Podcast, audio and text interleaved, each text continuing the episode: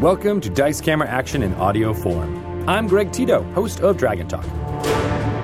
Chris Perkins is the dungeon master for the amazing group of adventurers known as the Waffle Crew. They've been broadcasting on twitch.tv slash DND at 4 p.m. Pacific time every Tuesday for a while, but we wanted to give fans who prefer to listen in audio form a way to follow their adventures. We're going back to the start of the Waffle Crew's adventures in Barovia and the greater Sword Coast area and publishing them all on this new podcast feed. Going forward, we'll be releasing weekly episodes pulled from the live stream here on the Dice Camera Action RSS. For more information on the Waffle Crew or Dice Camera Action, go to dnd.wizards.com slash DCA or head to the Dice Camera Action wiki at dicecameraAction.gamepedia.com for full episode recaps and information about all the NPCs, guest appearances, and adopted pets of the party. For this episode, we'll pick up right when Chris Perkins says hello to the crew. Enjoy this suboptimal party. Hi, everybody, and welcome to Dice Camera Action. What I miss? I am so glad you asked. So, Carry on. to bring everybody up to speed, in Barovia, Evelyn received the blessing of Saint Markovia, a champion of the Morning Lord who perished battling Strahd. Also in Barovia, Paulton threatened the vampire hunter Rudolph van Richten with death should he ever show his face again. Uh, well, it turns out he did. uh, in the company of a group of Morning Lord devotees that he persuaded the Waffle crew to kill. At the vampires hunter, at the vampire hunter's urging, uh, uh, they slew these devotees in order to save a demon-blooded bard named Lilith Lucina. Lilith told the Waffle crew about the Soulmonger, whose death curse has taken hold of Strix and Diath, causing them to waste away because they've both died. Did he tell us the details of that curse? Like what it what it all includes? Not so much, but you'll get some of those details. Uh, but Van Richten did uh, tell Evelyn that she alone can save her friends because she carries this blessing of Saint Markovia, and Mark- Saint Markovia is this being of protection and life. And at which point Evelyn asked the obvious question, "What do I have to do?" And Van Richten replied, "You have to die." And that's where we ended for the day. Yeah. and then Anna had to host for two days while thinking about it. that just looming over. then Anna had to conduct an interview immediately after with Chris. Yes. Oh my and just God. not throw him over the edge. No, it was actually awesome. Just as a side note, Stream of Annihilation was so cool. And although I'm terrified for Evelyn's safety, I'm also super inspired as a player, and the whole event was amazing. So Yeah. Yay. Uh, so, in the privacy of your suite, uh, which is located in this uh, underground inn, uh, you have basically a, a central room and then uh, your own personal bed chambers radiating off of it. Uh, in the privacy of this domain, uh, Van Richten tells you that uh, the ritual he intends to cast is an old Vistani pagan ritual, and that uh, he needs to gather some components. Oh, not again. Uh, so he is going to try to take care of that himself because he knows that you, you, you're supposed to have an audience with the dwarven king. Uh, so he wants to get a jump on that. Uh, the only thing he tells you right off the bat is that he has to have three rings of pure gold fashioned uh, for the ritual. One for you, Evelyn. One for you, Diath, and one for you, Strix. Uh, he also mentions that since the three of you will be tied up in the ritual, uh, that he needs or he asks you guys to convince Paulton, who's still sleeping off his hangover, uh, if he will participate in the ritual and dress up as a raven. And he also asks for help in uh, assembling a raven costume. So Evelyn is kneeling on the floor, cradling Strix in one arm and Diath in the other arm. And Van Richten's just kind of been like, he said, you have to die. And then he's launched into like all these logistics Yes. of how, how she's going to die. So she kind of is like, at first she's, she just looks at him like, are you crazy? But as he starts talking, you can see she kind of glazes over and this look of like acceptance kind of comes over her. And she kind of rolls her shoulders back and kind of is nodding and nodding. And she's, she asks, you mentioned you mentioned 30 days is there is there anything else we should know about the timeline of this ritual Uh, he says he tells you that he aims to get the components together as quickly as possible and to perform the ritual as soon as possible, um, because Diath and Strix are going to continue to deteriorate. will that break the curse for everyone or just for them So he doesn't know whether or not it will break the curse. It may stave off the curse. Essentially, it's it's a protection uh, from the curse, but he doesn't know if the protection will last forever. I don't trust him. He's barmy. something inside me tells me that he's he's right Uh, he has uh, pulled out a little frayed, a tiny little prayer book uh, that he carries around in one of the leather pockets of his jacket. It appears to have the symbol of the Morning Lord burned into it. And he starts flipping through pages as you're talking back and forth. Uh, and he, it seems like he's looking for a prayer or something. Why would someone cast this curse just on Diath and Strix? Why would someone do this? He doesn't have an answer for you. then how do you know so much about it?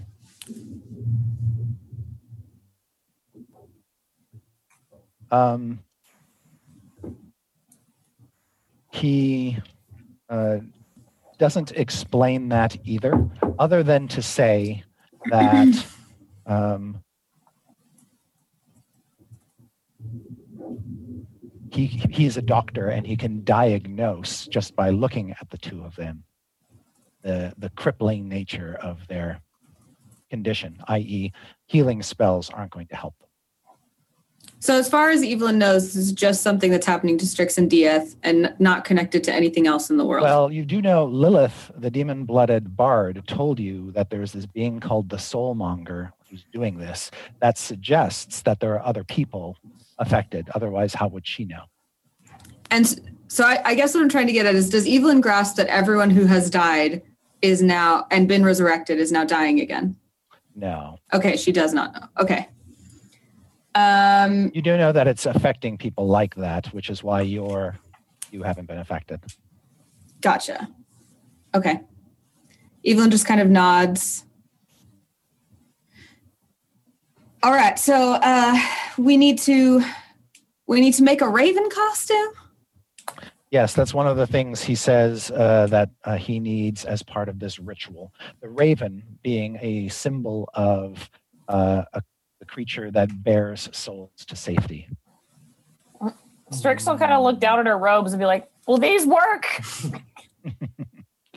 Uh, Van Richten thinks they might work for the robes, but it's probably going to take more than that. Oh. Hmm. All So He shows he shows you um, uh, some old scrolls uh, in a sort of a roped up bundle, Strix, and they're all crumpled and gnarled and stained from age. Very badly taken care of them. Some have little burn marks in the corners, like they've been through flame, Hmm. uh, and been pulled out of fire. When you look at one, he shows you a very crude, almost childlike picture. Of, of what he had in mind, and it's this little sort of walking bipedal raven head guy with like feathers hanging from his arms. Got it. Strix, Strix is like, "Oh, it's so cute." yeah very sort of primitive uh, you also see a picture of a uh, a figure clad in a pointed hood uh, and a long dark robe and, uh, and and signs around him indicating some sort of clerical figure All right. much much more ominous Hmm. Well, Strix is is I, she can help with the costume. She'll tell him okay at least the best best as she can. But all right How are they don't like feeling? Because I was like, they had collapsed and I was holding Yes. them. So Yeah. I'm Yes. kind of like, so um, How crippled are we right now? so right now uh, your maximum hit points have dropped by one um, and so whatever your maximum is, it is now one lower. And and Van Richten says the deterioration will continue until you no longer can survive.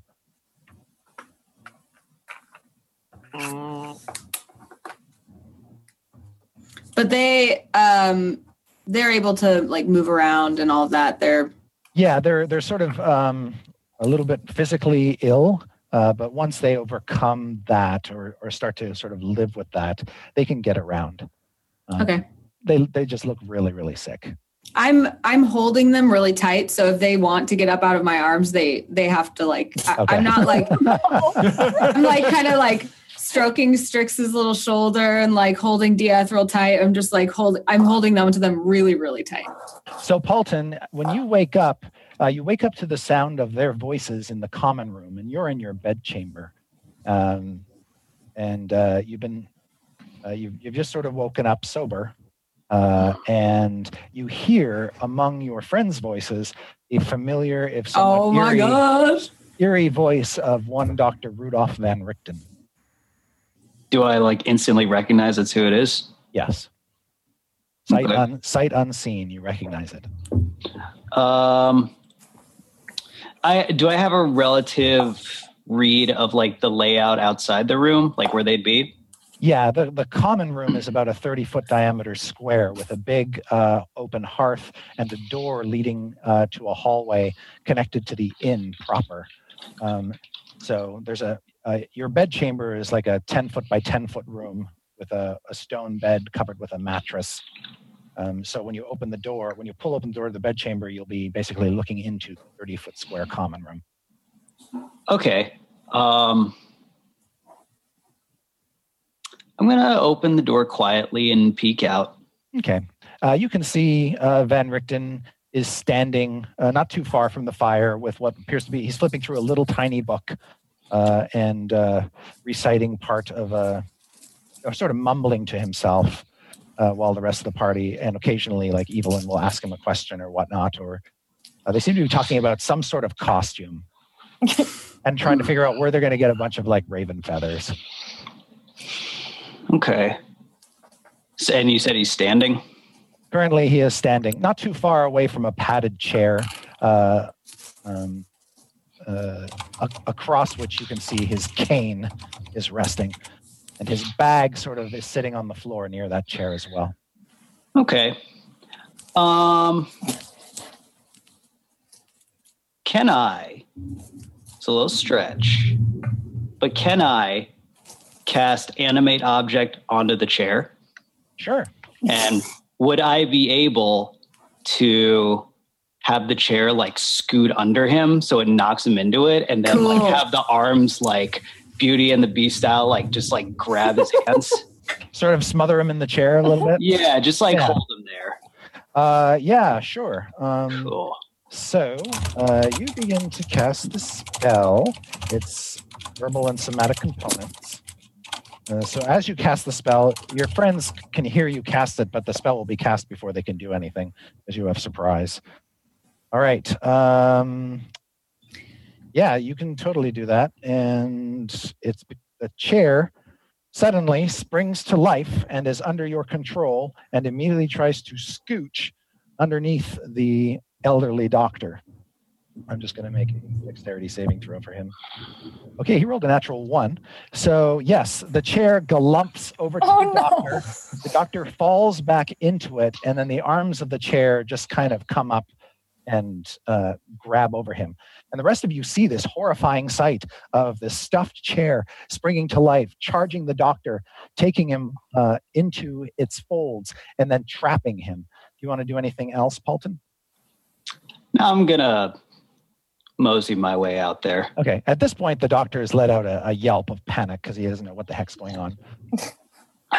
Evelyn jumps to her feet as if to help, but then sees uh, holding them both. By the way, she's Oh, very no. strong. She's holding them both uh, as if to help, but then sees Paulton coming and kind of like just holds and looks between the two of them. All right. Uh, yes. so, Paulton, you have trapped the good doctor in your chair. Cool. I'm gonna walk out there and uh gonna say, Hey, So what's going on?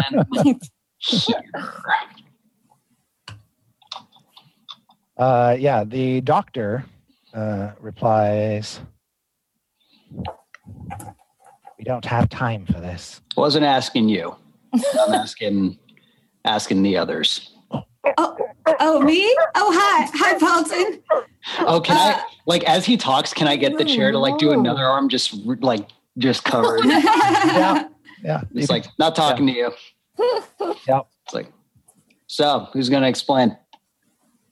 well, it's it's really not a big deal. Seems Don't have like to it. worry. It's totally fine. Just Evelyn and I mean, uh, Diath and Strix are kind of they're not doing very well. And I kind of point to Strix's burned skin and Diath's like rope bruised neck. And I, I'm like, there seems to be a curse.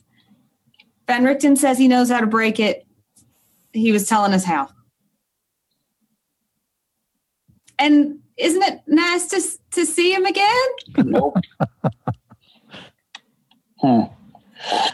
Also, Evelyn has to die. It, it's We're uh, not gonna let her die. it's she, she's delirious. It's I'm not don't delirious. worry. She's feeling very ill. I kind of cover her face. And why are we listening to him? because Much- he's the only one that knows how to stop these two from wasting away. Says who? I, I mean, I guess as him, but I believe him. Great premise. wants you to Great ground raven to stand. costume. Excuse wants me. you to dress as a little bird, It's uh, sh- Strix. It's very fine. It's all. like a dirty You don't have to little do bird. anything. Just a Little dirty bird. There's like at least 12 decisions relating to this guy I'm going to make before I decide if I'm wearing a bird costume. We're going to go ahead and put a pin in that. No, don't do that. I'm going to I'm going to have the chair like just take the hand off his mouth so he can talk. Okay. Uh, he doesn't actually say anything at that point because he's afraid that you might do something else to him with the chair. So he just sort of stares at you, uh, side eye, uh, off the uh, off the top of his uh, pink tinted spectacles. I uh, I turn to Paulton and I'm like, if you if you need to know that he's telling the truth, I could cast his zone of truth for you while you talk to him. No. No, I got I got better ideas to get the truth out of him. You always do. I'm gonna like just kind of like kneel down in front of him, just super douchey, condescendingly. It's like, what did I say? Uh, he says, "If I recall the conversation, you said you would kill me the next time we met. Mm-hmm. I was hoping to stave off my demise until I could save your friends."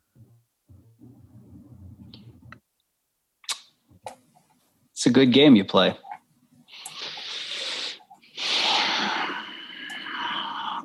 So why, why, why, why you? Why are you the one? Aside from the fact that it makes for pretty riveting plot. He says, I am, among other things, a practicing cleric, and I know curses. I have the power to remove many of them, you see, but not this one. Not in the traditional way. You have to delve into old lore, call upon ancient prayers, prayers not used since the days of the pagan cults of the Balinok. That's a lot of words. He says, Suffice to say, your friend Evelyn has been gifted by one of the great saints of the Morning Lord, Markovia. Her power resides in your friend. I can sense it. I plan, Mhm. to, plan to use Markovia's blessing to protect Diath and Strix from the fell magic that consumes them. Can I uh can I see if I feel like he's telling the truth? Yes, you can make an insight check. Okay. There. Uh 14. Uh, you you sense that he you sense an honesty about him. You also sense a reticence to divulge all of the information. Uh, he seems to be holding something back from you you think. So I tell him, and? And you need to dress up as a giant bird. Strix like, yay! Paulton, I have some art authority for you. She'll like My rip good. off a chunk of her robe and like throw it at him. like, I'm sorry. What was that last thing? he says Dirty bird. I Evelyn's just like trying to put Strix against her chest, like shh, shh. She's like the dirty bird. uh, he says ravens have great power Uh huh. So, in, in matters of the dead so if I look like a wraith, if I look like something that has power, then that's good enough. He says, all of the components of the ritual are symbolic in some way the rings, the costumes, the finery, the words. Okay. And why am I the raven? He says, because of your heritage. As I said, these are Vistani pagan rituals. Hmm. And you, for better or worse, have Vistani blood.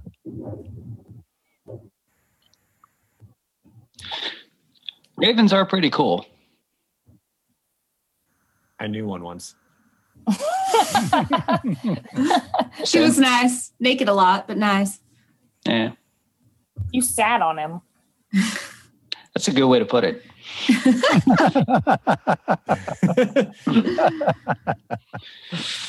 so, um, right. Okay. So this, this whole, this little like Raven party thing sounds cool and all, but, um, uh, let's let's go back to the the first conversation where you die. Why why why should I why should I listen to you? Why should I let you go again? Why should I let you do your your weird vampire voodoo and we're just like, yeah, sure, that sounds fun. He says, in response, the decision is yours. Kill me if you must. Uh, to the part, I'm like, guys, I really want to kill him.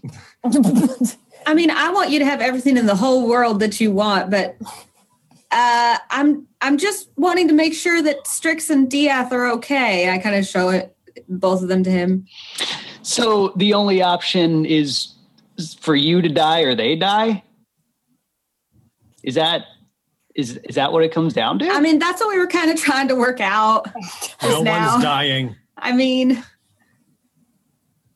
But I I think we should at least listen to what Van Richten has to say. It's much like last time. Yeah. He tells you that uh, if he performs the ritual, it will essentially uh, transfer the blessings of Markovia from Evelyn to her friends. But that the ritual comes with a price, and uh, th- there is a sacrificial component to the ritual. Like many rituals, there's a sacrifice, and essentially, uh, releasing that energy out of Evelyn will burn her up. I kind of look at all of them and I say, I've known since I was a little girl that this moment would come.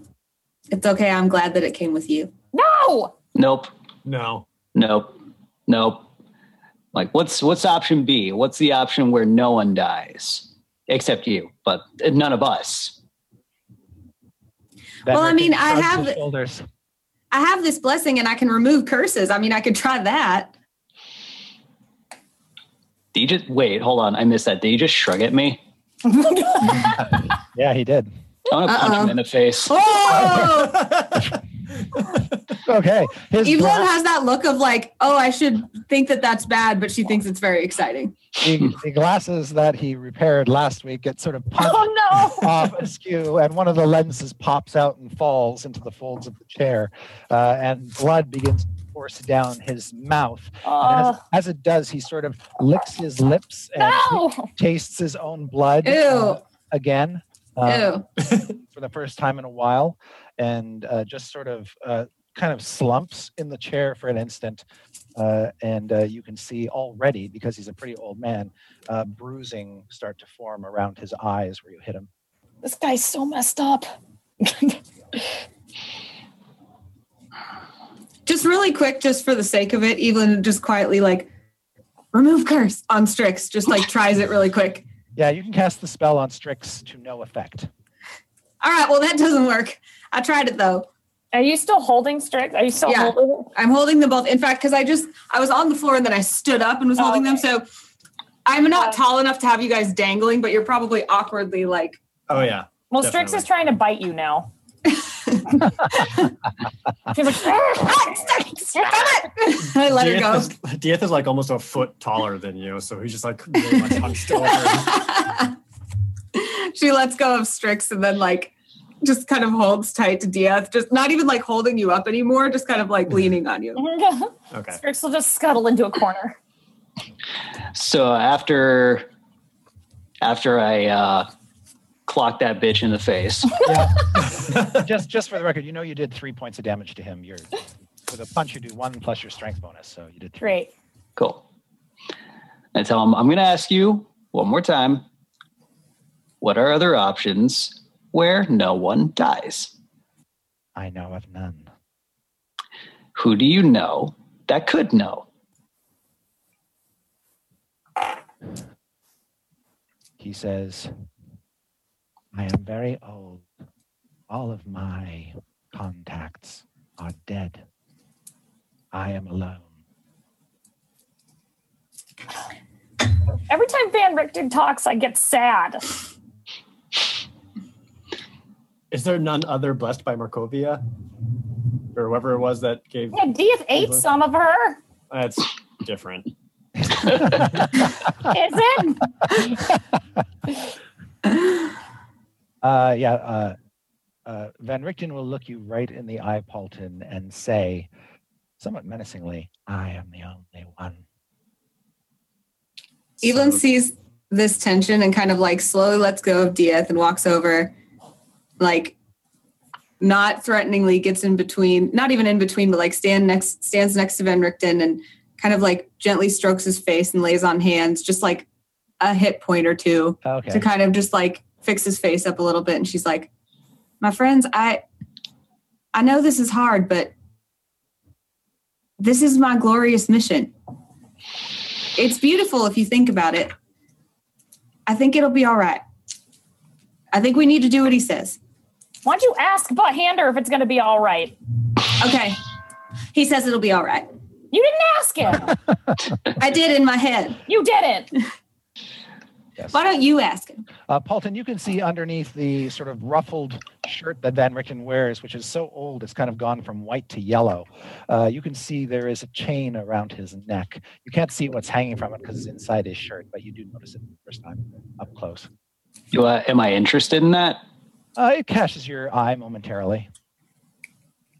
I'm just gonna like grab it and like pull it out of his shirt and just look at it. Okay, you see it is a holy symbol of the Morning Lord, but an ancient one. See, Evelyn, use that. Use that thing. Ask Butt Hander with that thing. Strix will point at it. Well, Thander, in in the light of the morning lord, everything will always be all right. I don't even have to ask. Yes, you do. Dear morning lord, Lord of glory and of light, who shines down upon us in your great majesty and sometimes asks your servants to make great sacrifices in the name of your holy purpose.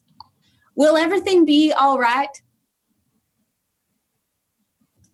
Chris, do I feel any answer? Insight check. She's just saying no.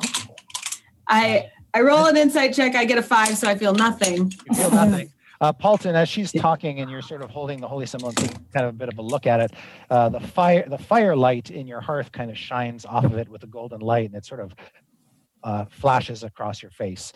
Um, uh, as it does, um, you see that. Uh, um, for an instant, uh, it looks like the shadow of Van Richten and his chair in the light kind of wavers and flickers a little bit, uh, almost like uh, um, they're not entirely uh, in sync with this world. Mm-mm. Mm-mm. Um, and what you read from that is like it's it's almost unnatural that Van Richten is in this world. You can sense that all of a sudden. So I noticed that, and I'm gonna I'm gonna look back at him. Like, what are you doing here?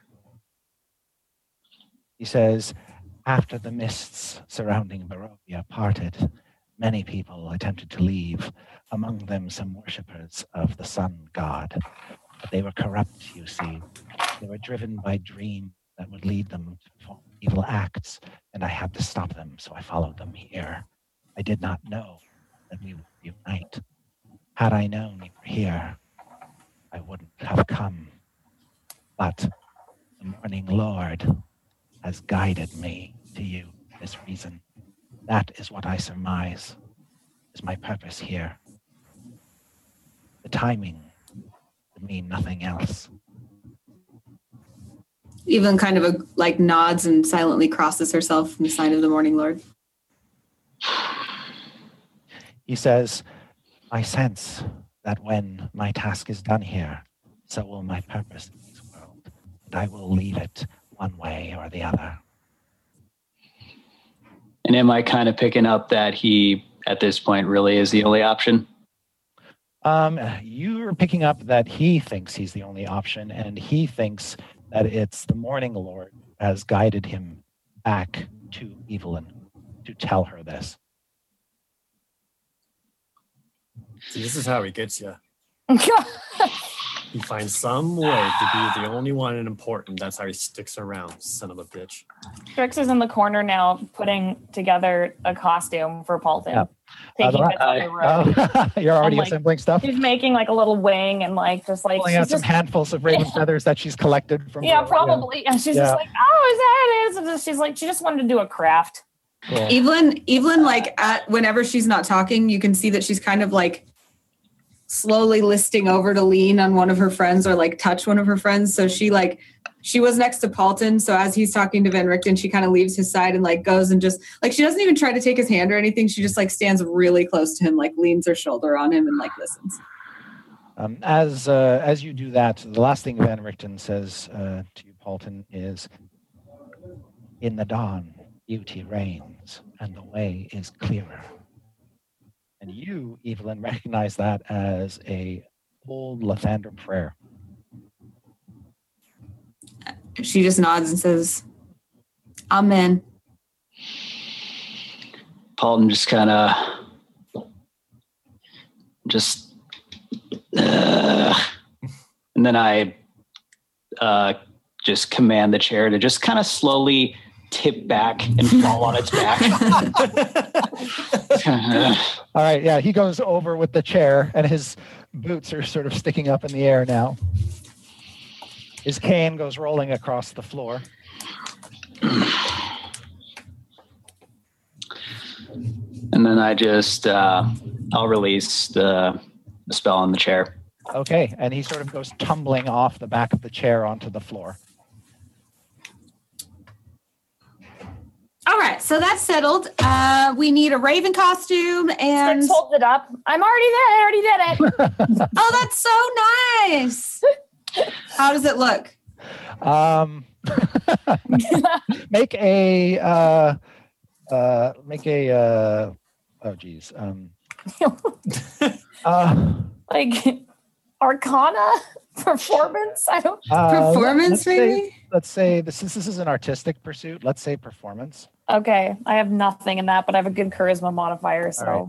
oh, oh, oh, Uh, you can use intelligence performance. So use your intelligence Ooh, modifier doesn't- instead.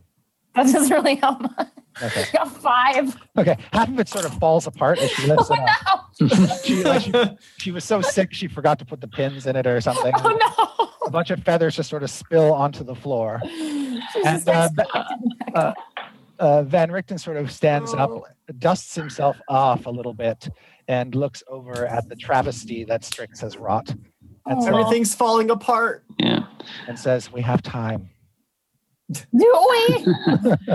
I'm gonna last thing I'm gonna say to him, I'm just gonna kind of grab him by his shirt and just like pull him in. And I'm just like all up in his shit. Yeah. I'm just like, I want you to know, regardless of this outcome, doesn't change if. It only changes how. And all you've done is given me more time to think about that. Hope you're looking forward to it, buddy. I just throw him off. Okay. he goes teetering back.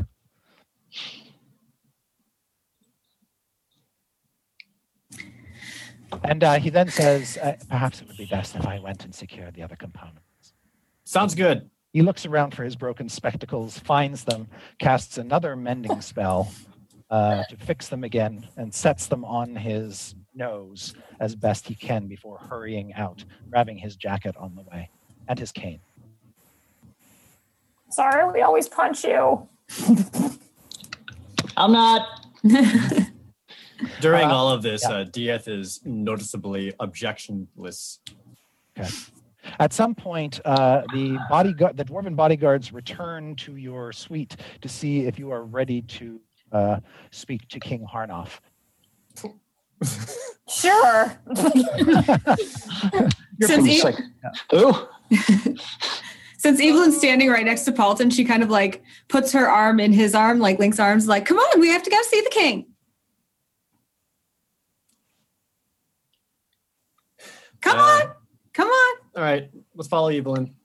Okay. Uh, so the Waffle Crew, uh, this time, uh, nothing interrupts their journey to the king's uh, throne hall. Oh, good. You can see Evelyn kind of like looking around her intently. Like you can see that she's really appreciating her surroundings and she has kind of like a a quiet smile on her face. She's just kind of like looking around at everything as though she she won't get to look at it very much longer. As she does that, Strix is like, "Are you looking for a way out too? Because we could just run." No, if we and she lets go of Paulton and she let, grabs onto Strix. No. She she doesn't let go. She keeps her arm like they're linked Yeah. arms now, and she's like, "No, we don't have to go anywhere because everything we love is right here." Oh, okay. But I would really like to go. soon, soon. Mm. When you enter the throne hall, uh, there, while there are some the, the the dwarven guards, heavily armored, standing outside the throne hall doors, there are no guards in the throne hall, um, as you saw last time when all the chaos happened here. Uh, but across the far side of the throne hall, you do see the king slumped in his throne, looking tragically bored, uh, and, and surrounded by his advisors, including the sort of dark-skinned, orange-haired senior advisor, Azon Bronzefire uh, who's very, very old and uh, leans heavily on a stone, short stone cane. Um, and as you approach, your footsteps or fluttering boots uh, echo and bounce off the walls back to you, uh, making your approach seem much louder than it actually is. And you come toward the throne uh, before the king, and he asks you, uh, How goes your mission to Ironslag? It went so well. so well. Uh DF? Tell the great king how it went. Uh, What have you learned? Diath kind of snaps to and like looks over at Evelyn for a second and just uh the we quickly found that the fire giants were creating some kind of monstrous construct untold meters high that could have easily devastated everything around them fueled by an adamantine heart forged by a fire primordial. There's a lot of dwarven murmuring at this point around the throne. Uh, the king says, You saved the life of one of our heroes, Jasper Dimmerchasm. He said there were other dwarves there. Did you find any of them? Yes. Diath, Diath takes a pause and then kind of swallows to himself and says, Jasper was the only one we could save. And is like a like averting his gaze elsewhere. Right. All right. Uh, the king nods, thanks you for the information, and promises to reward you in three days. In three days? Is that like a dwarven custom thing? Because I, I, I mean, not that we're in a super hurry, but just like who knows where we could be in three days? You know, where any of us could be or not be anywhere. He says, Come back in three days.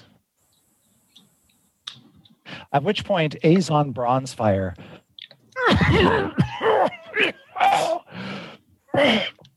steps forward and says, I demand to know what has become of my bodyguard, Crack. Well, I'm glad you brought that up, Azon, because I think myself, everyone else here, and especially the king, would love to know why you're conspiring against him. Mic drop. Uh, you see uh, more loud murmuring. Azon, uh, eyes wide, taken aback, uh, almost loses, actually, probably drops his cane at that point. There's a dunk, dunk, dunk on the floor, uh, heavy stone. Uh, the dwarf king sort of shoots you a gaze uh, that's almost, you're not sure what uh, the dwarf king is thinking in that moment. Just for like extra flair, right as uh, DF dropped that, I like Yeah. take out my bagpipes and rig it in a very special way so that it just kind of goes.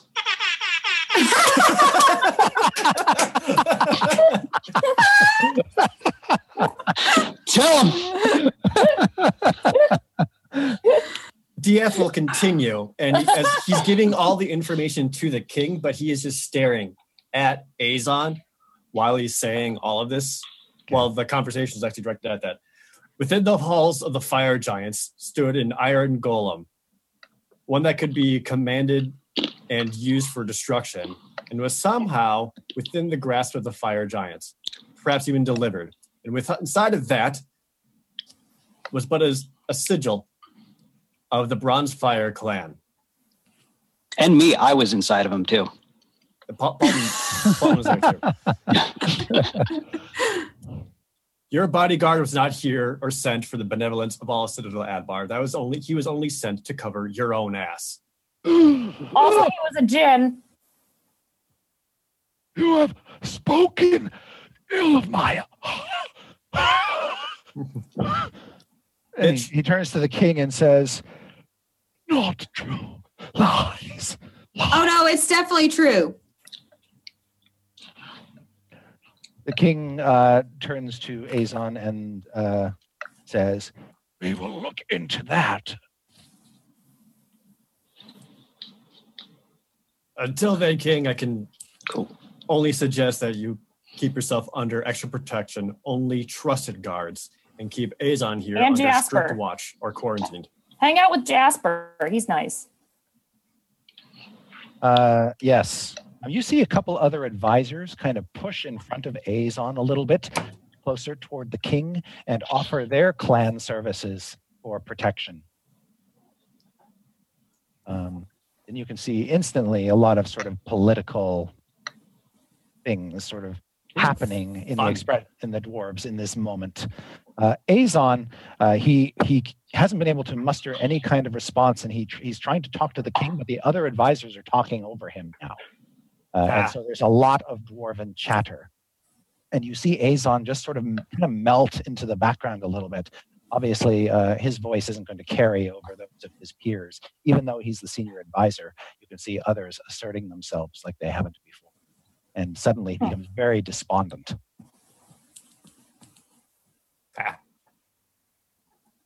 I'll, I'll even point out to the king that uh, Azon was the first to retreat when the throne room was ambushed. Almost as if he knew. He says, It is clearly a slanderous statement. Uh, and his voice is still being muffled by some of the other dwarves.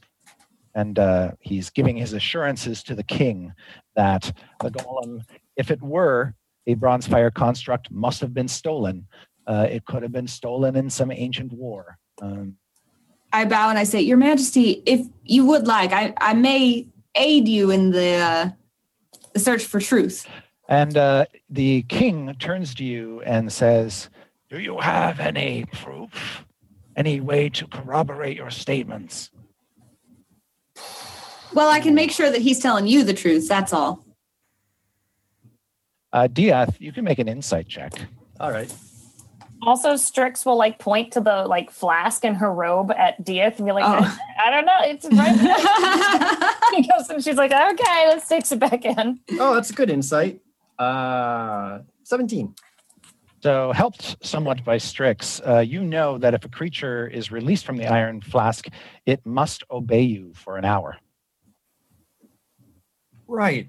The problem is Oh. he just has kind of a, a thing about releasing things from the flask. right. I just would rather not release. No, but he has to obey us for an hour. It's fine. I'll open it. then, then what after the hour? What? We'll put it back in before the hour's over. Yeah, but it's harder to put him back in. I kind of stand in front of them. I'm like, Great king. I'm just like we're like bickering back and forth. trying to distract him. I'll shake the bottle. I'm like, look, I gave him a good shake. At this point, Strix just has it out. Yeah. She just like has forgotten that it's supposed to be hidden. And she's like holding it out and be like, well, just let him out. Does the king see all this, or did I distract him? Uh, you have distracted him. You, coupled with various other dwarves shouting in his ear, um, and Azon trying his best to get the king's attention and assure him that the bronze fires have not made golems in aeons.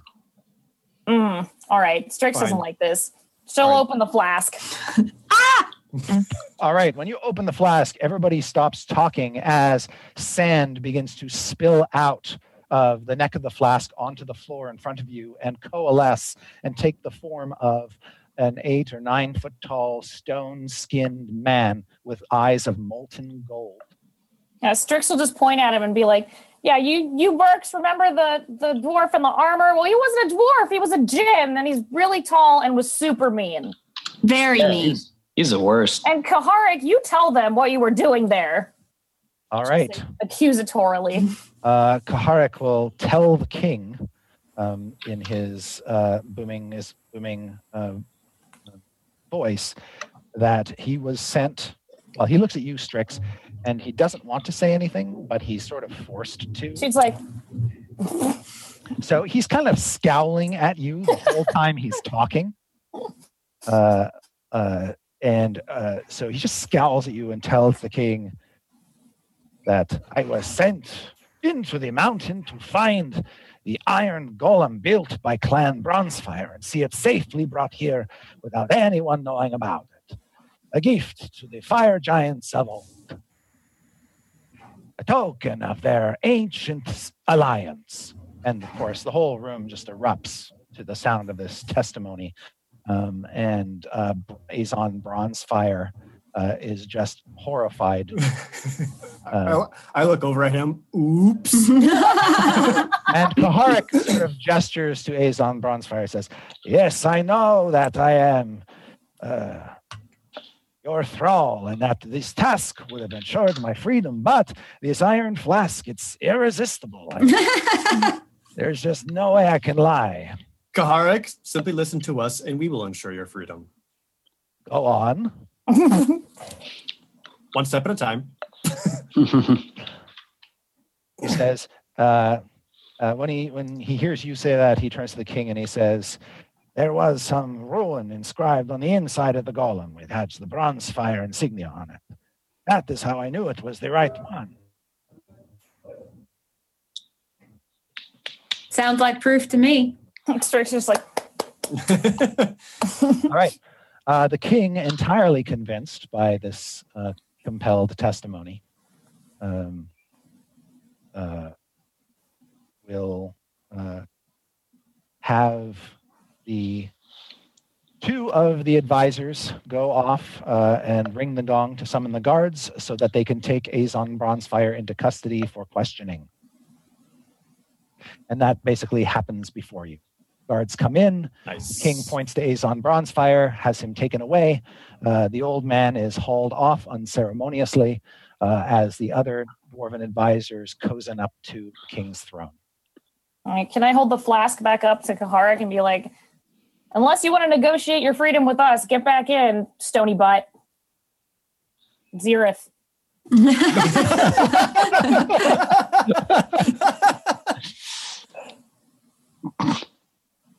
He says, This is most uncut. Back in the flask he goes. Stick it back in my robe. Giggling to yourself. this is great. Mhm. By the way, he has to pay attention to us for an hour, so you know we can let him out whenever we want. Then we go Yay. fun things. yeah, is that a cumulative hour or one whole hour every time we release I'm them? hoping it's a whole hour. Because I think we spent like a good seven minutes just now. Strix is like, wait, what if it is cumulative? didn't didn't you didn't he know that? That was his insight, so he would know, right? Does he know which one it is?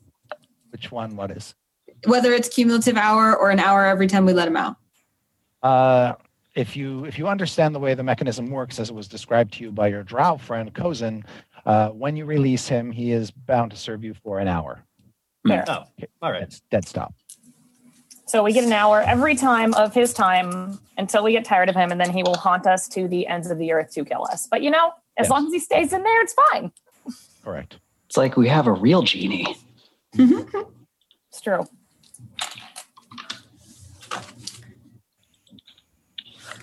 Do you think the genie might be blessed by Saint Markovia? No. Probably, probably not. Okay, you're right. probably not. It's a nice thought. Yeah. Uh, so your business concluded with the king and his demand that you return to him in three days. Uh, he reiterates that as you leave. I'd like everybody to make an insight check. Uh, oh my gosh. uh, 16. Ooh, roll. four. 11. Uh, 15. Okay. Paulton and Strix, you both sense uh, that the king, um, he is very uncomfortable at the moment. Uh, something is concerning him deeply. And you think that he has something important to tell you, but he's not ready to tell you yet. Can I look at him and say, uh, "Do you want to? Do you want to hang out later and get some tea? Three days. You sure you don't want any tea? You can come to our Okay. room in the inn. Can I look at him and persuasively Yeah, don't tell me to, to do it. say, uh, you know, if there's something more you need to tell us, we're we're we're homies. Uh, make a persuasion check. Can I give a winning smile next to him to aid his persuasion check? Yes. And so you have advantage on your check. Paul Strix is just like, "Do you want some dirty tea?"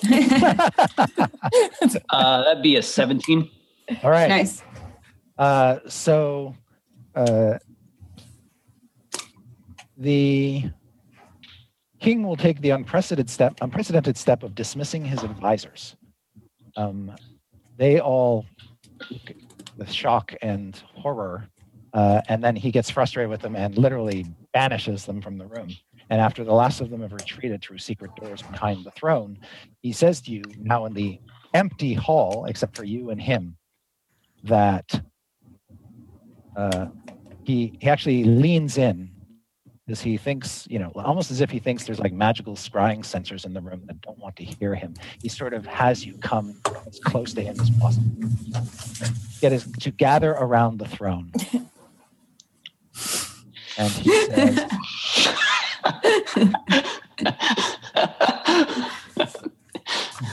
Sup? I am not really the king. I, I'm, I'm sorry. But I am not King Harna. That That's kind of awesome. Larnoff died during the Silver Marches. They placed me on the throne to keep everyone calm. You're doing a good job. I'm not calm. He says, I'm going to need your help in three days. For what? Otherwise, I could die. Well, us too. God forbid. He says, I think someone is plotting to kill me. I thought we just took care of that guy. He Damn it. says, the royal guards, the ones who turned on me, they were taken down into the dungeons and confined there. He found them all. They were dead in their cells.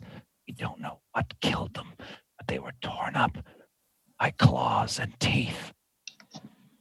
Cool. Great. Okay. Cool. Mm-hmm. Yep. Who are So- you? Re- who are you really then? He says, I am a creature called a doppelganger. Oh, oh, Ooh. oh God. Oh, oh cross. He says, but Ew. while I'm sitting here on the throne, I plan to use my power to whatever advantage I can to help you. but but I'm having, doppelgangers are bad. he says, I'm having letters of recommendation written for you and medals crafted in your honor. If there's anything I can do, let me know. But in three days, I'm going to need your help. So, like, what if two of us are like kind of dying? He says, What? Do you happen to be blessed by Saint Markovia? Strix is still throwing up next to the. I don't Diath will like what that is. pat her back. All right. Evelyn's holding her hair back. oh no. He says, In three days, a delegation from Yartar arrives. I think that might be cover. Okay. What do you want us to do? Don't do anything and don't tell anybody. Come back in three days. Got it. So, what's there to do around here for three days? What? Are you asking him for Rex? I don't know. Uh, he says, Oh, there's good drinking. All right, we'll be fine. Do you need all four of us back, or will three of us work? As many All of as us you are can coming spare. back. Okay, that's good. Can you turn it? Can you make yourself look like just anybody? He says, Yes, I'm very good at imitating others of roughly my size. He says, What about you? Are any of you good at imitating other people? Strix is like, I am. Oh, do me, do me. He, he sort of grab he sort of uh, takes Strix by the hand uh, and uh, says, I will need your help most of all. Oh, is his hand like slimy? I expect doppelgangers to be slimy. Uh, he dwarf feels like a he feels like a dwarf. Okay, well, she feels Fine. better about that. So he's got sort of scratchy hands. Okay, she's like, okay. What do you need her for? Why her? You be gentle with her. Yeah, I'm says, sick. He says, Well, if you are willing to help me in three days, one of the things I could use is someone to take my place. That is a terrible idea. oh, she's real good at that. One time she imitated this vampire lord Strahd. It was so convincing. He sa- and he turns to you, Strix, and says, You'll get to be the king. Like, yeah, you get to be the king. That's cool. Wait, but what? Where are you going? Why can't you keep being the king? Because I don't want to be killed. Oh, they're Wait, gonna wait, kill wait, wait, wait. Yeah, I He don't want her to be killed either. But you have prevailed in this mission and managed to get back and back from the fire giants. Surely you are much more capable of dealing with this than I am. And I can't let my advisors know what I've told you. Okay. He's, he says, think about it. Oh, we will. Three days. Bye. We're Wait, how- leaving. Three Wait, how many days? As soon as Diath says bye, we're leaving, Strix just takes off like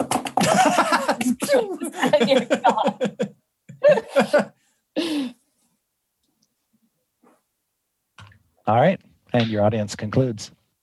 As we leave, Evelyn grabs. E- Evelyn is very much shorter than Diath, as Diath mentioned. So Evelyn like kind of grabs him around the waist. She's doing that thing where you're walking with somebody and just kind of like hanging on them as they walk. She's like, "That was real good. You that you did such a good job of like giving those speeches and telling people what we did. That was great." As we're leaving, I'm just like, it was it was nice meeting with you, King. And I like give him a little nudge. yeah. Ah, ah. Okay, we'll see you in three days. All right. As you head out and make your way back to the Hammered Dwarf, the inn where you're staying, um, you you can tell as you're moving back through the crowds and being led by your escort that ever since the uh, advisors retreated from the room, word of your deeds uh, up at Mount Hammerhast have already echoed through the complex. And uh, Diath's tale is now being spun and told and passed along among the dwarves. And dwarves that may have just kind of given a nod, uh, they sort of come up to you and pat you or smile at you, give you thumbs up. They hold their mugs up to you as you pass. Uh, and uh, all in all, a very kind of happy uh, procession. Lathander, bless you. Yes, blessings in the light of the morning, Lord. Yes, I- may he I- shine upon you. I do not reciprocate their enthusiasm. Okay. Yeah, Strix is just like I'm just like, oh, this is not gonna last. And then, like Paulton, every once in a while, like somebody will just hold a full mug of beer up in front of you. It's like, oh, thank God. You drink it, and then you're like, you're trying to pawn off, you're trying to pawn off the empty one. Suddenly, it's taken from your hand, and another one is stuffed in your hand. It's like, guys, we're gonna be okay. it's three days of this. Maybe I'll just die before that. By, Just keep- by the time you get back to the hammered dwarf, I'd like you to make a Constitution saving okay. Does does does anyone offer any of the, the rest of us beer? Oh yeah, everybody's sticking beer in everybody's faces. That would So- be an, uh, an 11. Okay, uh, Paulton is unconscious, and you're kind of dragging him by the time you get back to the inn. Evelyn tried to like so at first she wasn't paying any attention to this alcohol being shoved in their faces, but then Paulton seemed to be having such a good time and she really wanted to hang out with Paulton. So she took one and she kind of was sipping it and then like she took another. And so she's had like three beers, which for Evelyn is like a lot. So Yes. I, uh, I I take note of this, and like before I hit the ground, I'm like, hey, don't be like me. Evelyn just kind of stares at him like I this. think Strix try, was going to take one, but then she realized that uh, she didn't want it. But she took one of the the old cultist heart out that she ended up taking off the ground and just like Yeah. putting it in in someone's beer. It's like here you go.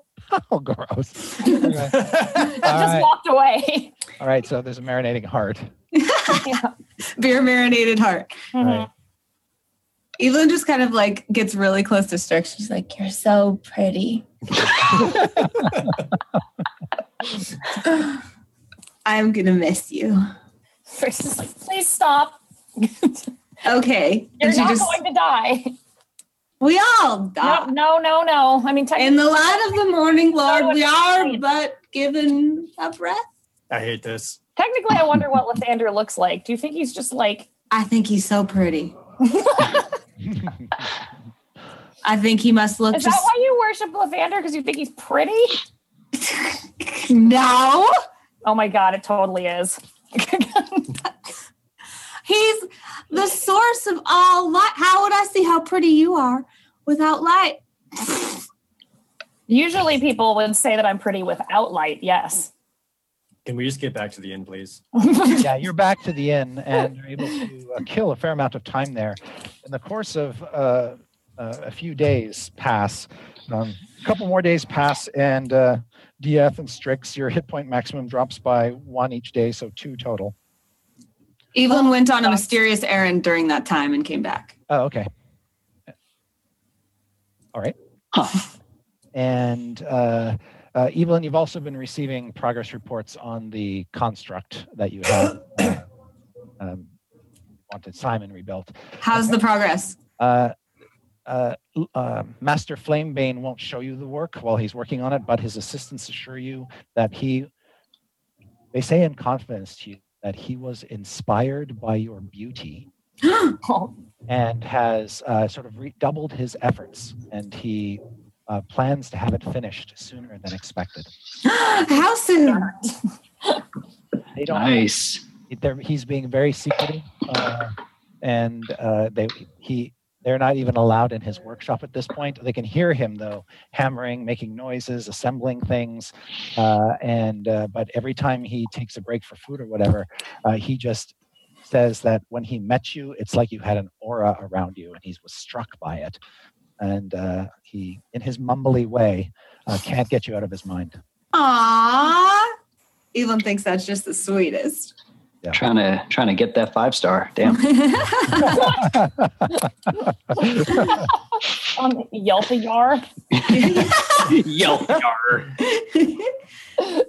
um cool so i guess i um is there a way that i like are they going to send me a messenger when it's done yes. okay Strix will also finish the Raven costume as she's Yes, you uh, uh, make another perform intelligence performance check. okay and see Uh, if it gets better this time. yeah. Oh well, great, cool. Uh, twenty. Yeah, you made a fabulous costume. You've got like a like a, a stuffed head with Nice. a big long raven beak that he can wear, um, big feathers, and you know, um, coming off him, big black feathered gown essentially, um, and probably some uh, little claws he can wear. Oh, I'll I'll hand it to him. Make one one eye is winking, and she's like, "I made it winking for you." So you can only see out of one eye, Paulton. can only do, turn this way evelyn uh throughout all of these little activities you just notice that she's like extra clingy like she's always holding on to somebody or like looking at somebody and she's Yes. just like like like that little dog or cat that like won't leave you alone it's just always staring at you like i love you i love you i love you i love you Um, Van Richten, there's like a montage where you're doing that, and the costume is being set on Paulton's head. Van Richten is having dwarves make these perfect little ring bands of gold. Uh, he's securing costuming stuff and incense, uh, and he says uh, that the, he is ready to perform the ritual on the very next morning. He's secured a chamber, a turret. Uh, in the fortress of Citadel Adbar, that has windows looking out to the east, so that the dawn can shine through during the ritual, and he's had dwarves provide the necessary furnishings. So this will be your last night, Evelyn. Evelyn, you can see that she has kind of this smile like this on all the, all the time, but she's uncharacteristically somber. She's not really saying much. She's just kind of like staring lovingly at everybody. She says, "Well, I guess it's uh guess it's time for bed." You're not going to die. And Are you Richten- sh- Van, Van Richten doesn't actually sleep and stay with you guys. He just drops by periodically to give you updates. He's staying somewhere else at the inn, so he can, doesn't have to cross paths with Paul and get attacked by more furniture. I before he leaves, I ask him for details about the ritual, like what what will be required of me. So what will be required of you is you will lie on a beer, a stone beer, um, not B E E R, but B I E. Uh, your friends will, your two friends will be in chairs uh, on each side of the beer. All three of you will be wearing golden rings.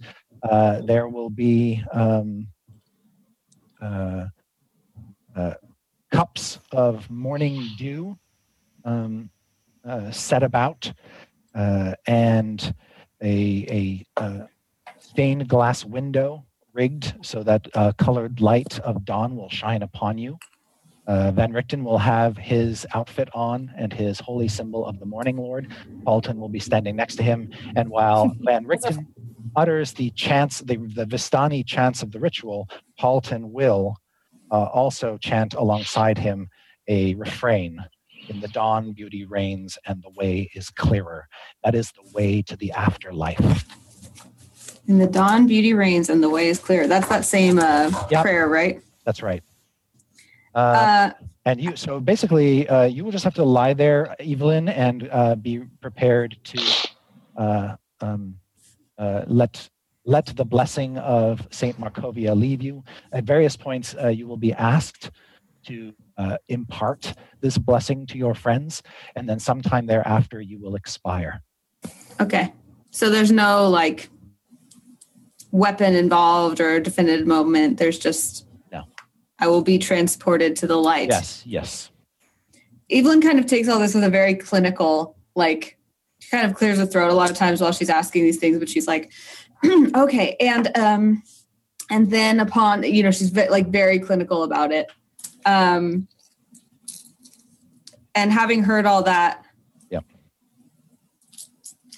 I don't know. I guess she asked everybody else. Do, do it, does anybody else have any questions about the ritual? No, this is not okay. Diath, this is not okay. Why aren't you talking, Diath? It's not okay. because df dreamed about dwarves turning to ash last night Oh, Paulton, this is not okay. You can't let this happen. We can't let this happen. I don't care if I'm sick. I'm fine. I can do magic. I know magic. Strix is obviously panicking. And this will happen in the, she kind of ignores, like Strix panicking is totally normal. Doesn't Yeah, a couple hours Uh, before dawn, uh, you'll uh, travel uh, to the east side of Citadel Adbar to the chamber, uh, and there you'll be sequestered.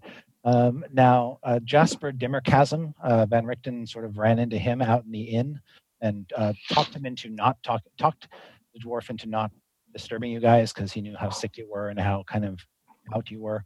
But Jasper expressed an interest in overseeing the ritual to make sure everything goes smoothly and Van Richten reluctantly conceded. Wait, why? Reluctantly, No, why why why does Jasper want to be there? Why does he want to see this? because he feels he owes you something, says Van Richten. He's trying to be helpful, and he can't be. So you know, you can stand by and watch. All right. I mean, If you don't want him there, I can make him stand out. He's Van Richten says I can make him stand outside. it's fun. Is Perhaps- Waffles with us too?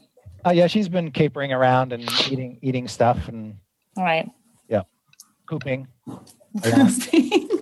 Strix, Strix points at her and is like, You can't leave your child. She only poops in Strix's bed, so it's okay. I mean, that's the smelliest one. Strix doesn't notice. She's like a cat who like pees on things she's not supposed to. Ew. Um. So Evelyn kind of like gets all this down, and she's kind of like, Yeah.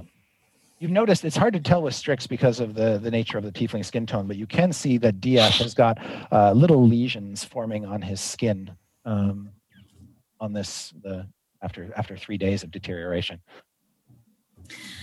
okay, well, when do you guys all want to get up in the morning to head over to the the place We're not Uh, doing this. turret? I don't see how we could not. I, I don't either. But we can't do this. Time to run? No, I don't think we can run from this. We I mean we could for 27 days. She looks at them all and she says, Do you guys know about my oath, my paladin oath, the oath of the ancients?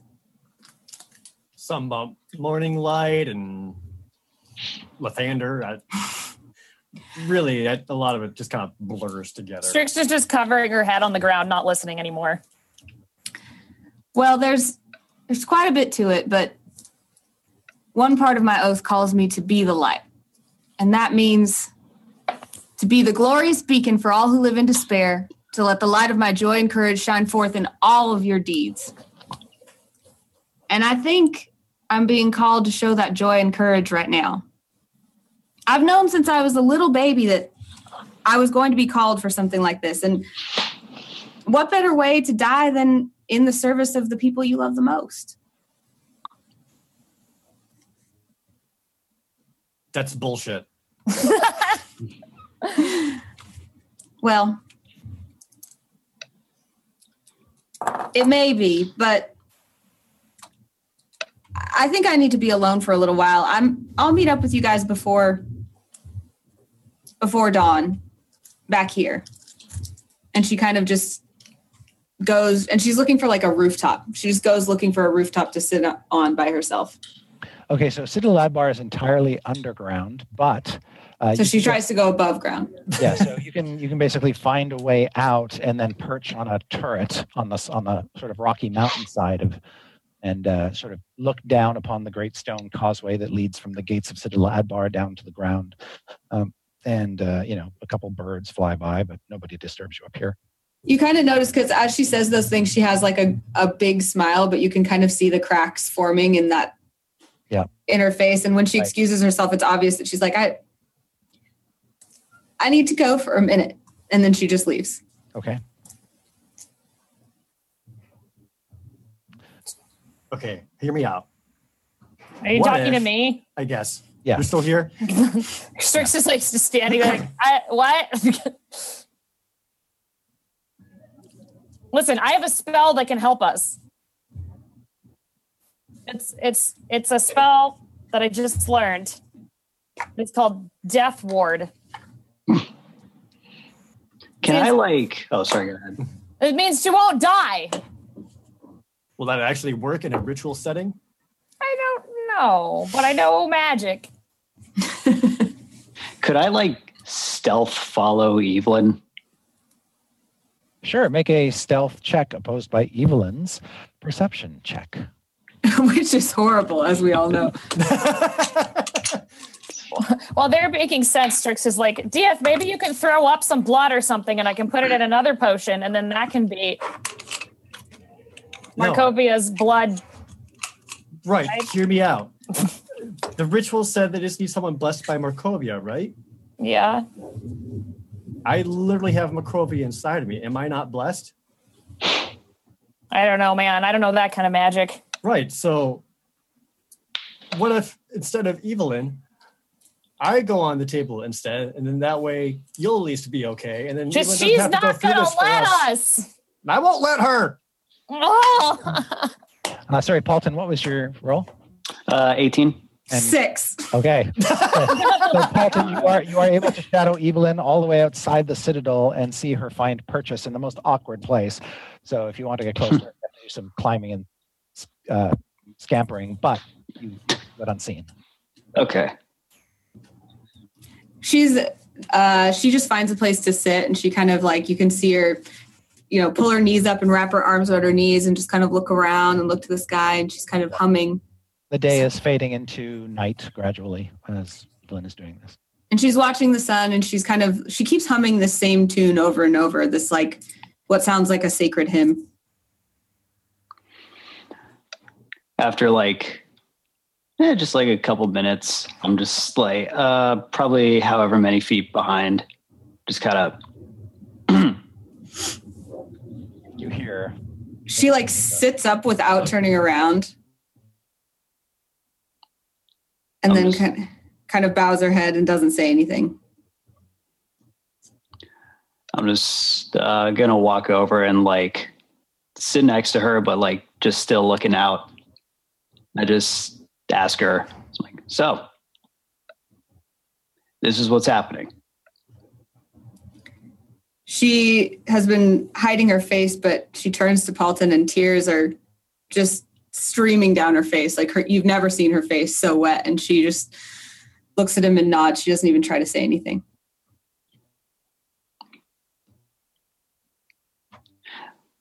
This is stupid. Like, no. No, if it were someone else, like if someone else had told us this, maybe. But I, I cannot, I cannot justify this coming from that asshole. She kind of looks at Paulton and she kind of like smiles just a tiny bit, like watery eyed, weak smile. She reaches up and just brushes some hair out of his eye. And then she kisses him.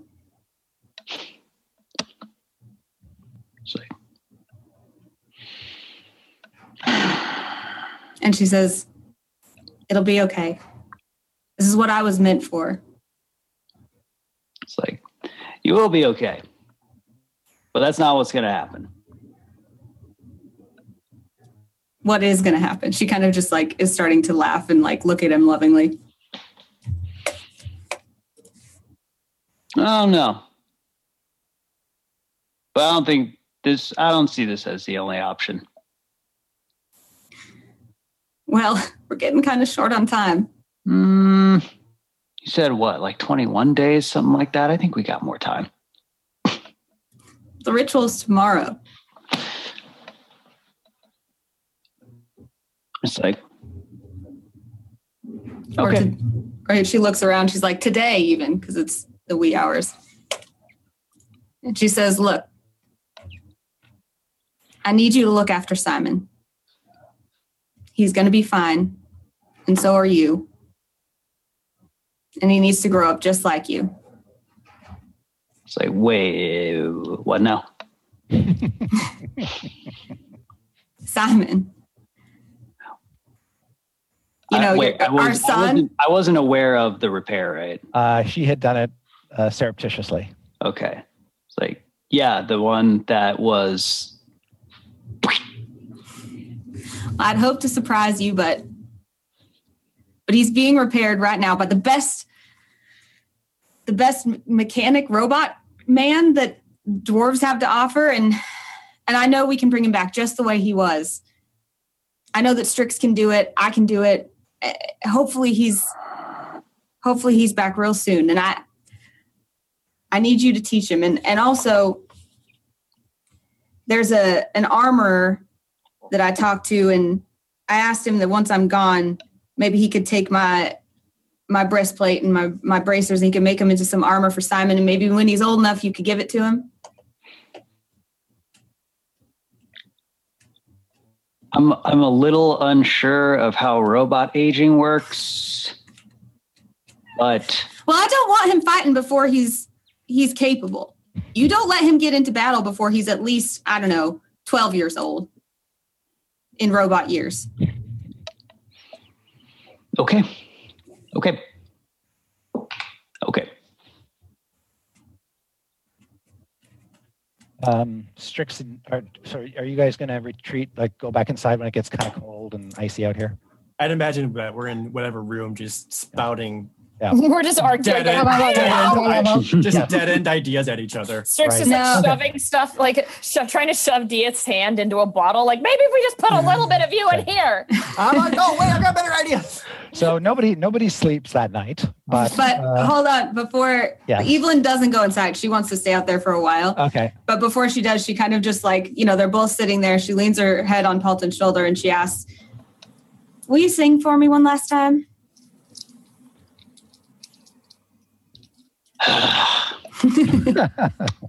Sure.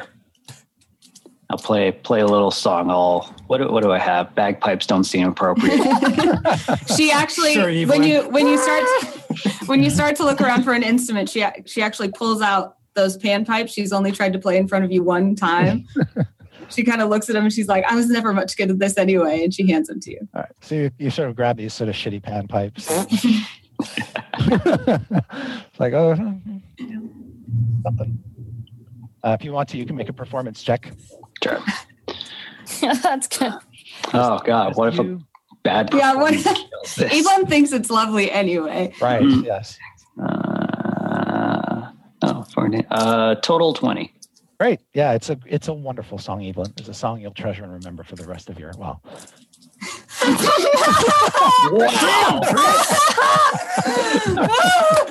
little little soon. Yeah, I'm such a bastard. All right. Uh, Um, it's the best song you've ever heard. it's actually, I think, it's probably the hymn to sunshine, which is what she was humming to herself. and that's probably he probably knew that song. Um, it's a, it's just about like looking to the morning Lord and trusting Him and pledging your soul to Him so that He can remake you and remake you over and over again in in a shining image of His glory.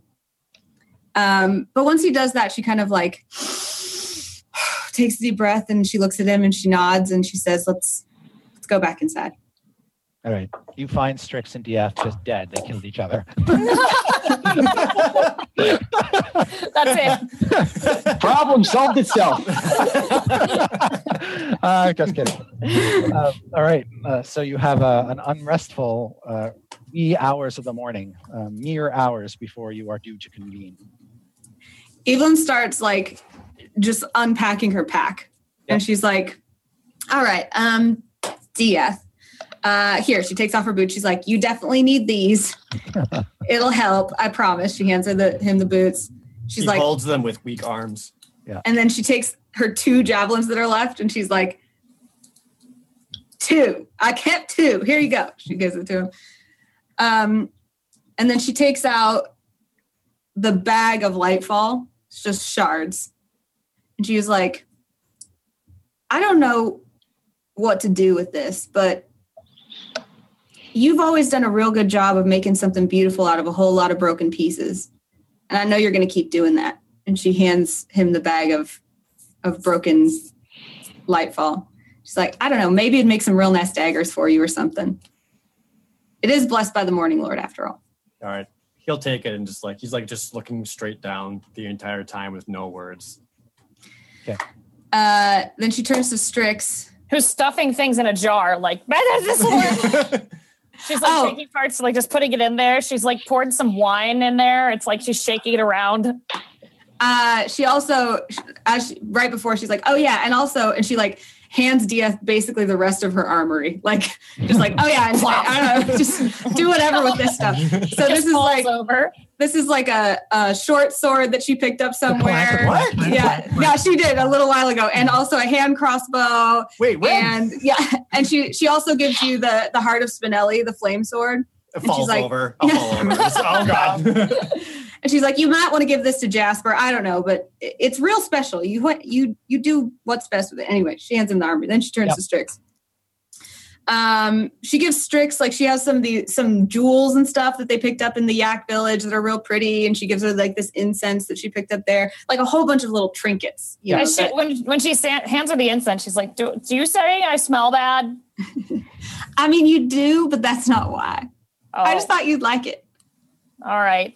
I like I like your bad smell. I always have. Oh, that's gross. um, she also pulls out this um, this book, and it's it's a book about etiquette. it's a book about manners. It's just this little tiny dog-eared book, and she's like, "This was given to me by my mother. It's real special." And let me show you. And she opens it up, and there's a four-leaf clover pressed in there. And she's Hmm. like, "This is where all my luck comes from." And she closes it, and she's like, "Now I want you to have it." She gives All her that. She hands her the book, and as soon as she does, Strix opens it up, grabs the four leaf clover, and shoves it into the potion and hands it to her and says, Evelyn is like shocked, but she's kind of like, "Drink it now." uh, There's no liquid in there. It's just like rattly with shit in it. she kind of like holds it and she's like, just a minute. And she sets it down. Oh, I And then- this. Strix forgot to spit in it. So. And then she, Evelyn pulls out Juniper, and Juniper's actually napping because Juniper is always, she's a little fat little mouse, and she kind of kisses Juniper, and and Juniper kind of wakes up, and Evelyn just like scratches behind her little ear, and then she she holds Juniper out to Strix, and she's like, just nods and hands it to her. Okay. Strix will take Juniper and be like, "You're getting this back after you come back in like a second and stop talking to Pretty Boy Butt Hander." and uh, as soon as uh, when she takes Juniper, I'm like, you take care of them. You take care of Stinky and Strix. Juniper like, ah. Oh, Um, she'll disappear into her robes. Like God only knows what's in there. uh, and so then she turns to Paulton Nope. and she, and she the one thing that she didn't give Diath is Treebane because it's the coolest thing she has. She thinks so. She gives she hands that to Paulton ceremoniously. Yes, you have this elven axe, Paulton. Yeah. she's like, this is for you. And um, and she's like, and also you need to go to Mr. Mr. Frank's robot shop. Master, Master Tyrone Flamebane. Yes, Master Tyrone Flamebane. Real soon, there's a messenger that's going to come. He's going to tell you that Simon's ready, and you go pick up our son. He's going to be there. And don't forget what I said about my armor. So I take off my armor and I hand that to him too. Yep, yep. He has tons of stuff. Done. And then I also uh, I wear this signet ring of my family, like my noble family. And I just I don't say anything, but I just kind of take that off and I just kind of like put it in his hand and close it. And while she's doing this, Strix is going to walk up behind her and cast the Death Ward spell. Do I notice? Uh, so yeah, well, yeah, it's a verbal somatic component spell. So yeah, you would notice her cast the spell on you. Now, now, um, Holly, you know uh, that if the target drops to zero hit points, this would prevent them from actually dropping to zero points, and they drop to one. But if the target uh, is subjected to an effect that would kill it without dealing damage, the effect is instead negated against the target. Strix probably knows that, but she's just hoping it's going to work.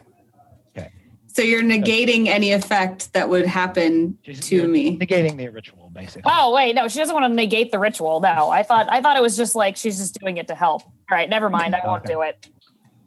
So once Evelyn's done all that, like she she's kind of again kept this like the cheery Evelyn face on, but this this is starting to get really real. So you see her eyes are a little bit wide and she's kind of like breathing deep and like trying not to crack. So she's like uh here and she pulls out um letters that she wrote to each each of Strix, Diath, and Paulton, and she hands it to them and she's like, Okay, anyway, uh now that that's done, it's it's time to be the light. Let's let's go. All right. Uh, you guys pack away your letters. Yeah. Don't don't read them now. Read them later. It's just this little something. Okay. Um, up in the turret, you can see everything has been laid out. Uh, there is a stone bier upon which uh, Evelyn is to lie, and two big, heavy stone chairs uh, that sort of swallow Diath and Strix up uh, by their size and volume, uh, standing on each side of the bier. There is light um, just beginning to shine through windows in the top of the turret and stained glass has been fitted into the windows, creating a kaleidoscope of colors on the stone walls and floor around you. Um, you can see that these windows have been specially crafted to bear uh, symbols of the sun and other motifs of the Morning Lord, including images of babies and other newborn creatures like fawns and uh, ducklings An and, owl bear? and baby owl bear and stuff like that. That's a good question. Did you want Waffles to be here for the? Yeah, of course. No, Okay. Oh, come on. Waffles loves you. That's why she shouldn't see this. No child should grow up with an image like this of their mother. All right. Waffles waits outside the door. Jasper. Jasper can watch Waffles outside the room. There you go. He's Uh, helping, and you take good care of her. You teach her how to be good and strong. Van Richten is practically unrecognizable when he arrives. He's wearing a full golden robe with a gold pointed hood that covers everything but his eyes. And he's got goggles strapped over that. They're like sun goggles, they're tinted. Um, and uh, he also hands a pair of sun goggles to Paulton to put on underneath his raven head. It sounds a little mad scientisty. It does seem a little mad scientisty. Um, but when he starts, I'm afraid. when he starts chanting Evelyn, make a religion check. Am I laying down already? I'm there. Yeah, Okay. you're there. Uh oh. I cannot roll to save my life today. That's a ten. Okay. Uh, to you, the chants of Van Richten seem legit. They hearken back to things you heard as a child growing up in the faith. Uh, um, but they seem much older and a little bit antiquated in their language. Uh, but as he speaks them, uh, the light of the dawn becomes increasingly intense until it's so bright it practically fills the room. And the rings that you, three of you, have slipped on your finger begin to catch that light and glow. And suddenly, springing from Evelyn, out of her, are radiant beams of light that wash over both Diath and Ugh. and it's a despite the fact that it's blinding and you guys it doesn't seem to affect you two at all this is a warm welcoming light that seems to soak into your body Can I uh, reach both of their hands from where I'm laying? yes your tiny little arms can stretch out and they can stretch out their withering hands to grab yours I He just hold it. grabs it. Yeah. I just hold and look at them lovingly and put on a strong face. okay Strix Uh, will you- grab it too, but be sad. Uh, Evelyn, when you do, you can feel Markovia's blessing just sort of well out from you in a very kind of, this is a, like you just let it go. And as it goes, you can feel it going into your friends. And suddenly you find yourself flying through the ether on the back of Morning Glory. And like literally i was like crying and then she she feels morning glory she goes because she has someone that she knows and Yes. loves she holds on tight Yes, and as you fly toward the light on morning glory, you see three resplendent figures waiting for you ahead. One of them is an old man, um, and uh, you can see uh, that uh, he has uh, uh, uh, sort of gold and white locks, and he has a staff with the symbol of the sun on top, and he looks like a, a divine cleric of some kind, a saint. Uh, and you remember vaguely in Barovia, in places like Argenvostholt and the church of uh, the village of Barovia, seeing this man uh, identified as Saint Andral. Uh, on the other side, you see what you know instinctively as Saint Markovia, a warrior woman, a paladin uh, who's wearing full armor and has her uh, a big hammer uh, bes- uh, hanging beside her. You can see she's missing one of her legs, but can stand perfectly fine on the one that remains. And uh, she's got a warm, inviting smile. And between them, you see the Morning Lord himself. And in his arms, he's got a little baby uh, that he's just sort of couching, and he is a absolutely stunningly gorgeous man, um, not old, not young, just sort of ageless.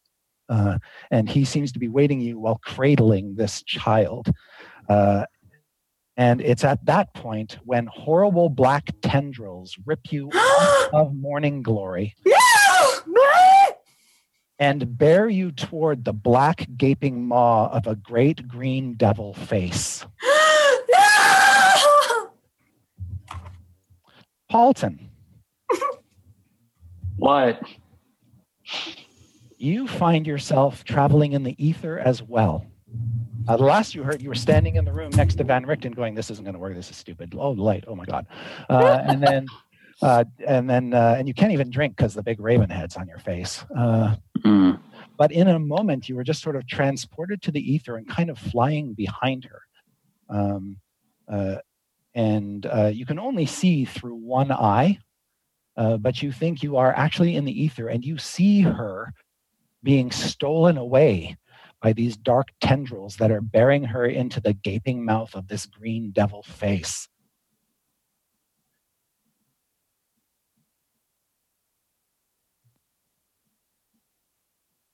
And it looks like the, the divine beings are reaching out for her, but she's being torn away too fast.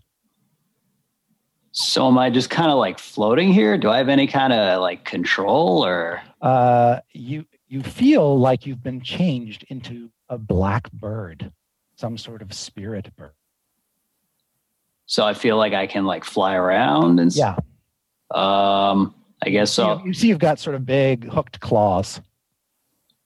I'm gonna freaking dive bomb and go after her. All right. I would like you uh, to make a, uh, let's call it a charisma check. Since you're not actually here, you're just here in spirit. Mhm. And Evelyn, as you're being pulled away, you can see what appears to be a raven, a black raven descending toward you with its claws outstretched. Make your charisma check. I did. Lie. Oh, I'm not gonna lie because it's right there. Oh my god! Something bad didn't happen. All right. Somehow, this bird manages to pull you free of the tendrils, Evelyn, and you sort of go flinging, flying away from the dark face. And you see uh, just the, the evil menace of the devil face gets farther and farther away as you are thrown off. Paulton, Hmm. find yourself suddenly, as you, dressed in your raven costume, standing inside the crumbled ruins of a citadel, perched on what must be some sort of mountain or something, because through sort of broken, malformed windows, you can see what appears to be a winter valley outside. Um, and there are torches on the outside of this citadel or castle between the windows burning. Um, and uh, this is a sort of a gray, kind of colorless place you have found yourself. And you're in a hallway that has doors, closed doors on one side, these open windows on the other. And at the far end, a set of open double doors, just barely hanging onto their hinges. And beyond it, you hear a sound. Ah, ah, ah. You are alone.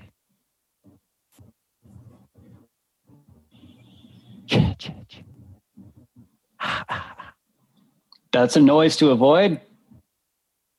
I don't like that. And you hear what appears to be cracking twigs.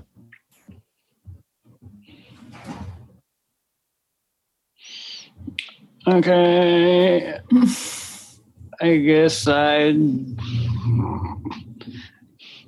Can I roll in anything to figure out what the hell I should do? Uh, you can make an insight. check. Okay. I'm Here going to goes. panic and roll in anything. Uh, oh, not well. Fourteen. With a 14, you can only gauge that some force has brought you here. Something has something has brought you here. Oh, I figured. and it's not a world that you know. Like when you look out through those uh, windows, you see mountains that are far too dark and far too sheer to be found in any normal world. And this wasteland, this winter wasteland, seems to be absolutely devoid of all life. Um, uh, there's there's something about this place that is vaguely feels vaguely familiar. You know you've never been here before, but something in you has been here before. Okay. I uh I, I guess uh, so it's just there's pretty much doors and that's like Yeah, there's there's closed doors on your right side and open doors on your dead ahead of you at the end of the hall. And it's through those doors that you hear the crunching of twigs. The sound, the other sound that you hear, this sort of echoing, seems to be coming from outside the citadel. I am going to go toward the scary sound. Okay, the the crunching of twigs like through the doors. Yeah. Okay. When you go through the doors, you see a room- Carefully. Yep. Make a actually make a stealth check if you're trying to be quiet in your bird costume. Okay, cool. Ooh, uh 19. Yeah, you sneak into that room, a room that is in such horrible in such a horrible state that there are huge gashes in the pitched roof where shingles have fallen away and rafters have splintered.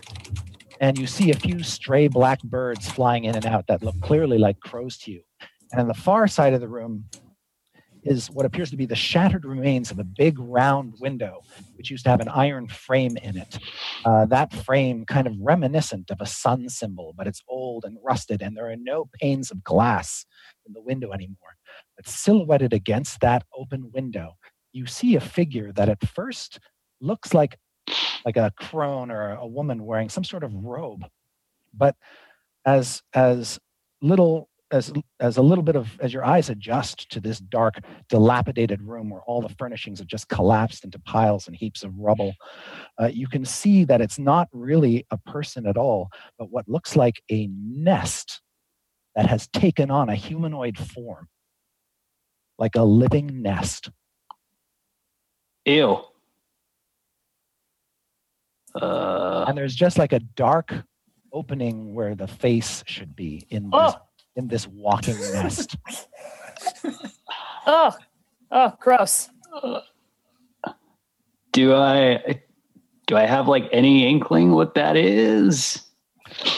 uh make a religion check Oh boy. Uh yep. Okay. Mm, intelligence if you don't have a religion skill that would be a 9. No, you don't know what this is. Um, but in the second it takes you to consider what this might be, you see that it has gone from being 30 feet away to being five feet away. Oh! Hi. Out of this dark hole where its face should be, suddenly hundreds of birds fly out. Just like Just- in my just like- face. yeah, just sort of in your face, like blasting past you, tearing at you with their their wings and such as they blast by. And then as they exit, she holds up a, her it its hand looks like it's made of twigs, but it holds something up and presses it on your lips, and you realize it is a desiccated black human hand that's been severed at the wrist. it's really just. Oh, oh, oh. And as it touches your lips, uh, a voice fills your head and says, Yagakari, keep it. Let it clutch the chalice. Come again? Yagakari, Okay. Keep it. Uh, Let it clutch the chalice. same. What do you do? Question of the day. what can I do? Well, you're standing in front of this figure and it's holding up in its twig arm a Mhm. A severed, blackened, desiccated human hand. One finger, probably like the middle finger, outstretched and just sort of petrified there, pressed up against your lips. Do they want? Do I take it? Do you? I'm like,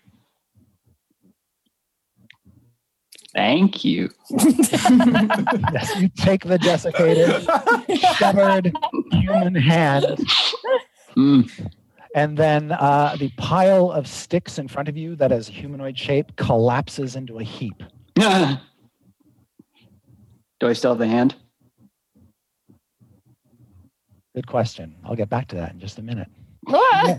Diath and Strix. Uh, you see as, as the light washes through like, the, the sunlight of dawn completely consumes Evelyn, and you can't feel her hand anymore. Ah! Uh-huh. Uh, but uh, the pain that, and the suffering that you have felt these last few days ha- is all but gone. And you can see Van Richten has fallen over and is lying on the floor, either dead or unconscious. You can't tell. Good. Uh-oh. And Paulton is gone. Oh! Is Evelyn gone too? As the as the light sort of tapers down to normal, you realize the two of you are the only ones in the room, and the glow that surrounds you seems to bleed out until only the rings around your finger are glowing. But it's a it's a dawn glow. It's a very warm, comforting glow, and the rings continue to glow. You can see uh, Evelyn and all of her remaining uh, clothing and the gold ring she was wearing are gone. The beer is empty. The Strix will just rifle around all the stuff. Just like on the table. Like, it's gotta be here somewhere. Where'd she go? Maybe she's down here. Strix, what happened? I don't know. Can I do an arcana check? Uh, yes, go ahead. Darn. I'm just still screaming. I don't know. Uh, 18. Uh, you believe that Evelyn has been spirited away into the afterlife, into the light. But her body's gone too. Okay, so apparently she she's dead, but her body went too, which means she just went to another plane, which honestly is fine. We can go get her, it'll be okay. At this point, uh, Jasper kind of bursts into the room with waffles because he's heard you screaming, uh, sees the chaos, but doesn't know what to make of anything. Evelyn, yes. you, um, after being flung away uh, from the darkness that was the soulmonger that was trying to claim your soul and deprive the deprive uh, uh, the morning lord of your presence. After being flung away, uh, you find yourself uh, kind of uh, in light for a moment. This blinding light. No sign of the crow. No sign of uh, your morning glory. No sign of anything. And then the light sort of gradually turns to a sort of a soft night darkness around you. And you hear snoring.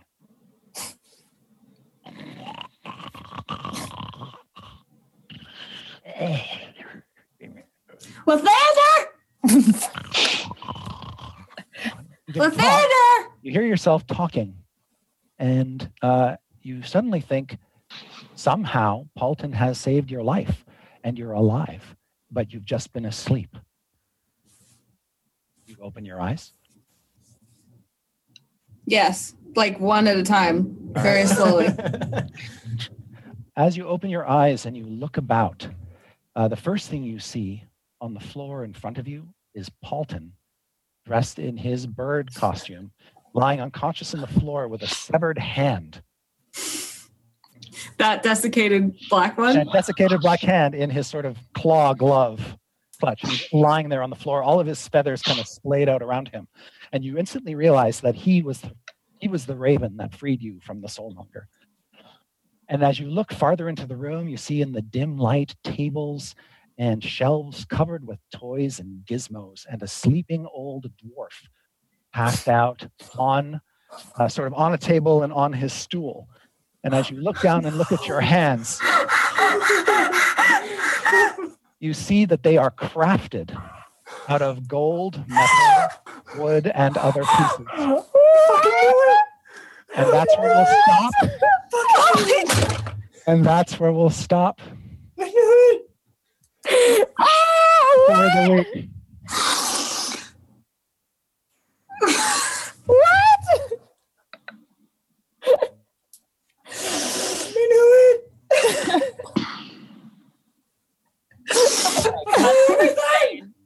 This is insane. Oh. This is insane. Oh, okay. And uh, as, you, as you sort of look over uh, against one wall, you can kind of see this soot-stained mirror on the wall. And as you kind of look at your reflection, it looks almost exactly like you. Like it's not crafted in Simon's likeness at all, but in yours. But like a like a metal, Yeah. like robot Evelyn, Yes. like Mecha Evelyn. Yes. What? With like gold, golden locks, the whole bit. Uh, Evelyn is shocked and she's looking at her own hands and opening and closing them. Like as when she first saw Paulton, she went to like hug him, but as soon as she saw her hand in front of her, she stopped and was like stopped by it. Yeah. And it looks like the scale is the same as like you're the same size as you were relative to him and everything else around you. It's just you are crafted.